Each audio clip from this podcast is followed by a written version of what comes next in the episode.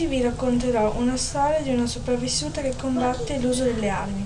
Emma Gonzalez, Stati Uniti, 1999, attivista contro l'uso delle armi. Emma Gonzalez aveva 18 anni quando ha vissuto l'esperienza più drammatica della sua vita.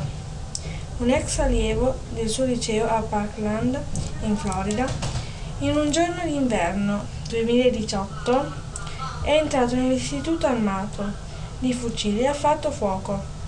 La sparatoria è durata 6 minuti e 20 secondi. Un tempo brevissimo, quello di un saluto, di un caffè, di una battuta tra amici. Eppure 6 minuti e 20 secondi sono bastati per cancellare tante vite innocenti, feriti tanti ragazzi e lasciare un ricordo indelebile in tutti i sopravvissuti. Come Emma, che è uscita illesa dalla sparatoria, ma profondamente segnata nell'animo. L'uso delle armi tra le popolazioni civili, cioè tra i non militari, in America è molto diffuso. Ciò causa ogni anno tantissimi incidenti domestici, gravi anche mortali.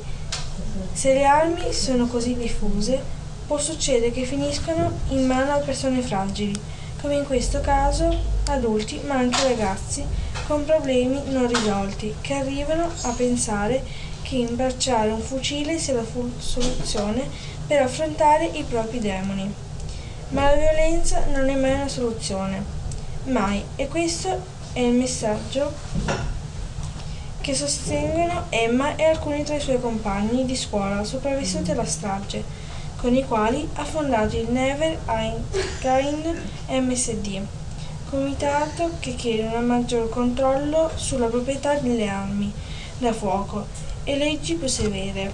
Emma inoltre ha partecipato a tante manifestazioni contro l'uso delle armi, che hanno coinvolto folle oceaniche di americani, manifestazioni che hanno avuto il sostegno di personalità del mondo dello spettacolo come George Clooney, Justin Bieber, Kim Kardashian o Mille Bobby Brown. In occasione della prima di queste manifestazioni, a pochi giorni dalla strage, Emma ha tenuto un discorso difficile da dimenticare, un discorso durato esattamente 6 minuti e 20 secondi. La sua storia ti piacerà perché ha vissuto un'esperienza terribile, ma invece di trasformare il lavoro in odio, l'ha fatta diventare coraggio.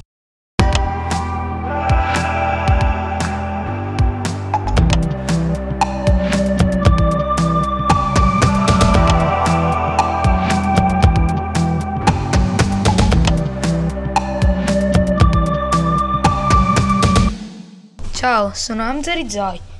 Parlerò della cantante più generosa, Taylor Swift. È nata negli Stati Uniti del 1989. È una cantante e un'attivista. Canta e suona fin da piccolissima, Taylor Swift. Ha iniziato a, ad appassionarsi alla musica country e solo dieci anni dopo è stata assunta come autrice di canzoni da una delle più importanti case di produzione al mondo. Oggi tutti la conoscono per i suoi album, per i suoi film, per i tantissimi premi vinti e per il suo modo fresco e spontaneo di comunicare con i fan. Ma dietro questa facciata spensierata, Taylor è una ragazza molto impegnata nel sociale e ben consapevole di quanto le sue parole e le sue scelte possano influ- influenzare il suo pubblico e infatti evita sempre di prendere posizioni politiche nette, proprio per il forte senso di responsabilità nei, nei confronti di, di chi la segue.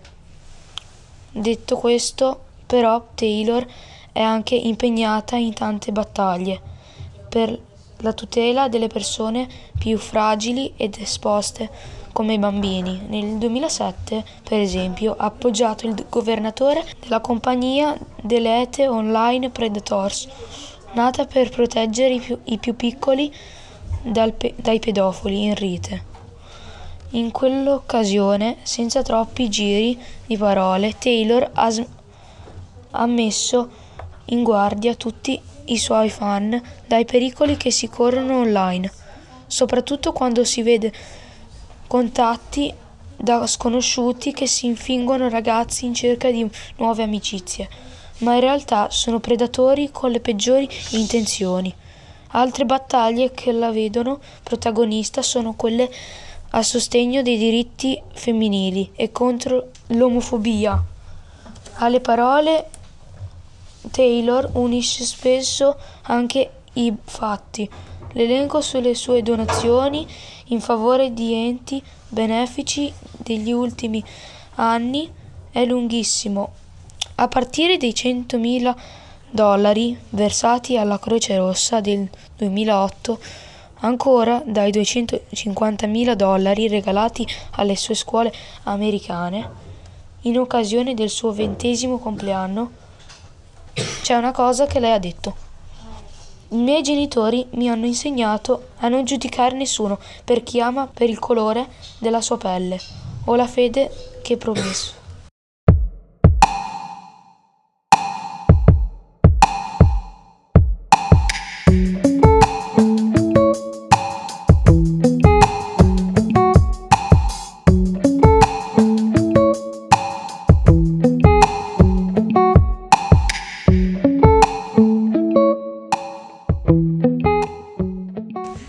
A tutti, sono Cecilia e, e oggi racconterò un'artista dal cuore grande, Selena Gomez, Stati Uniti 1992, cantante, attrice e attivista.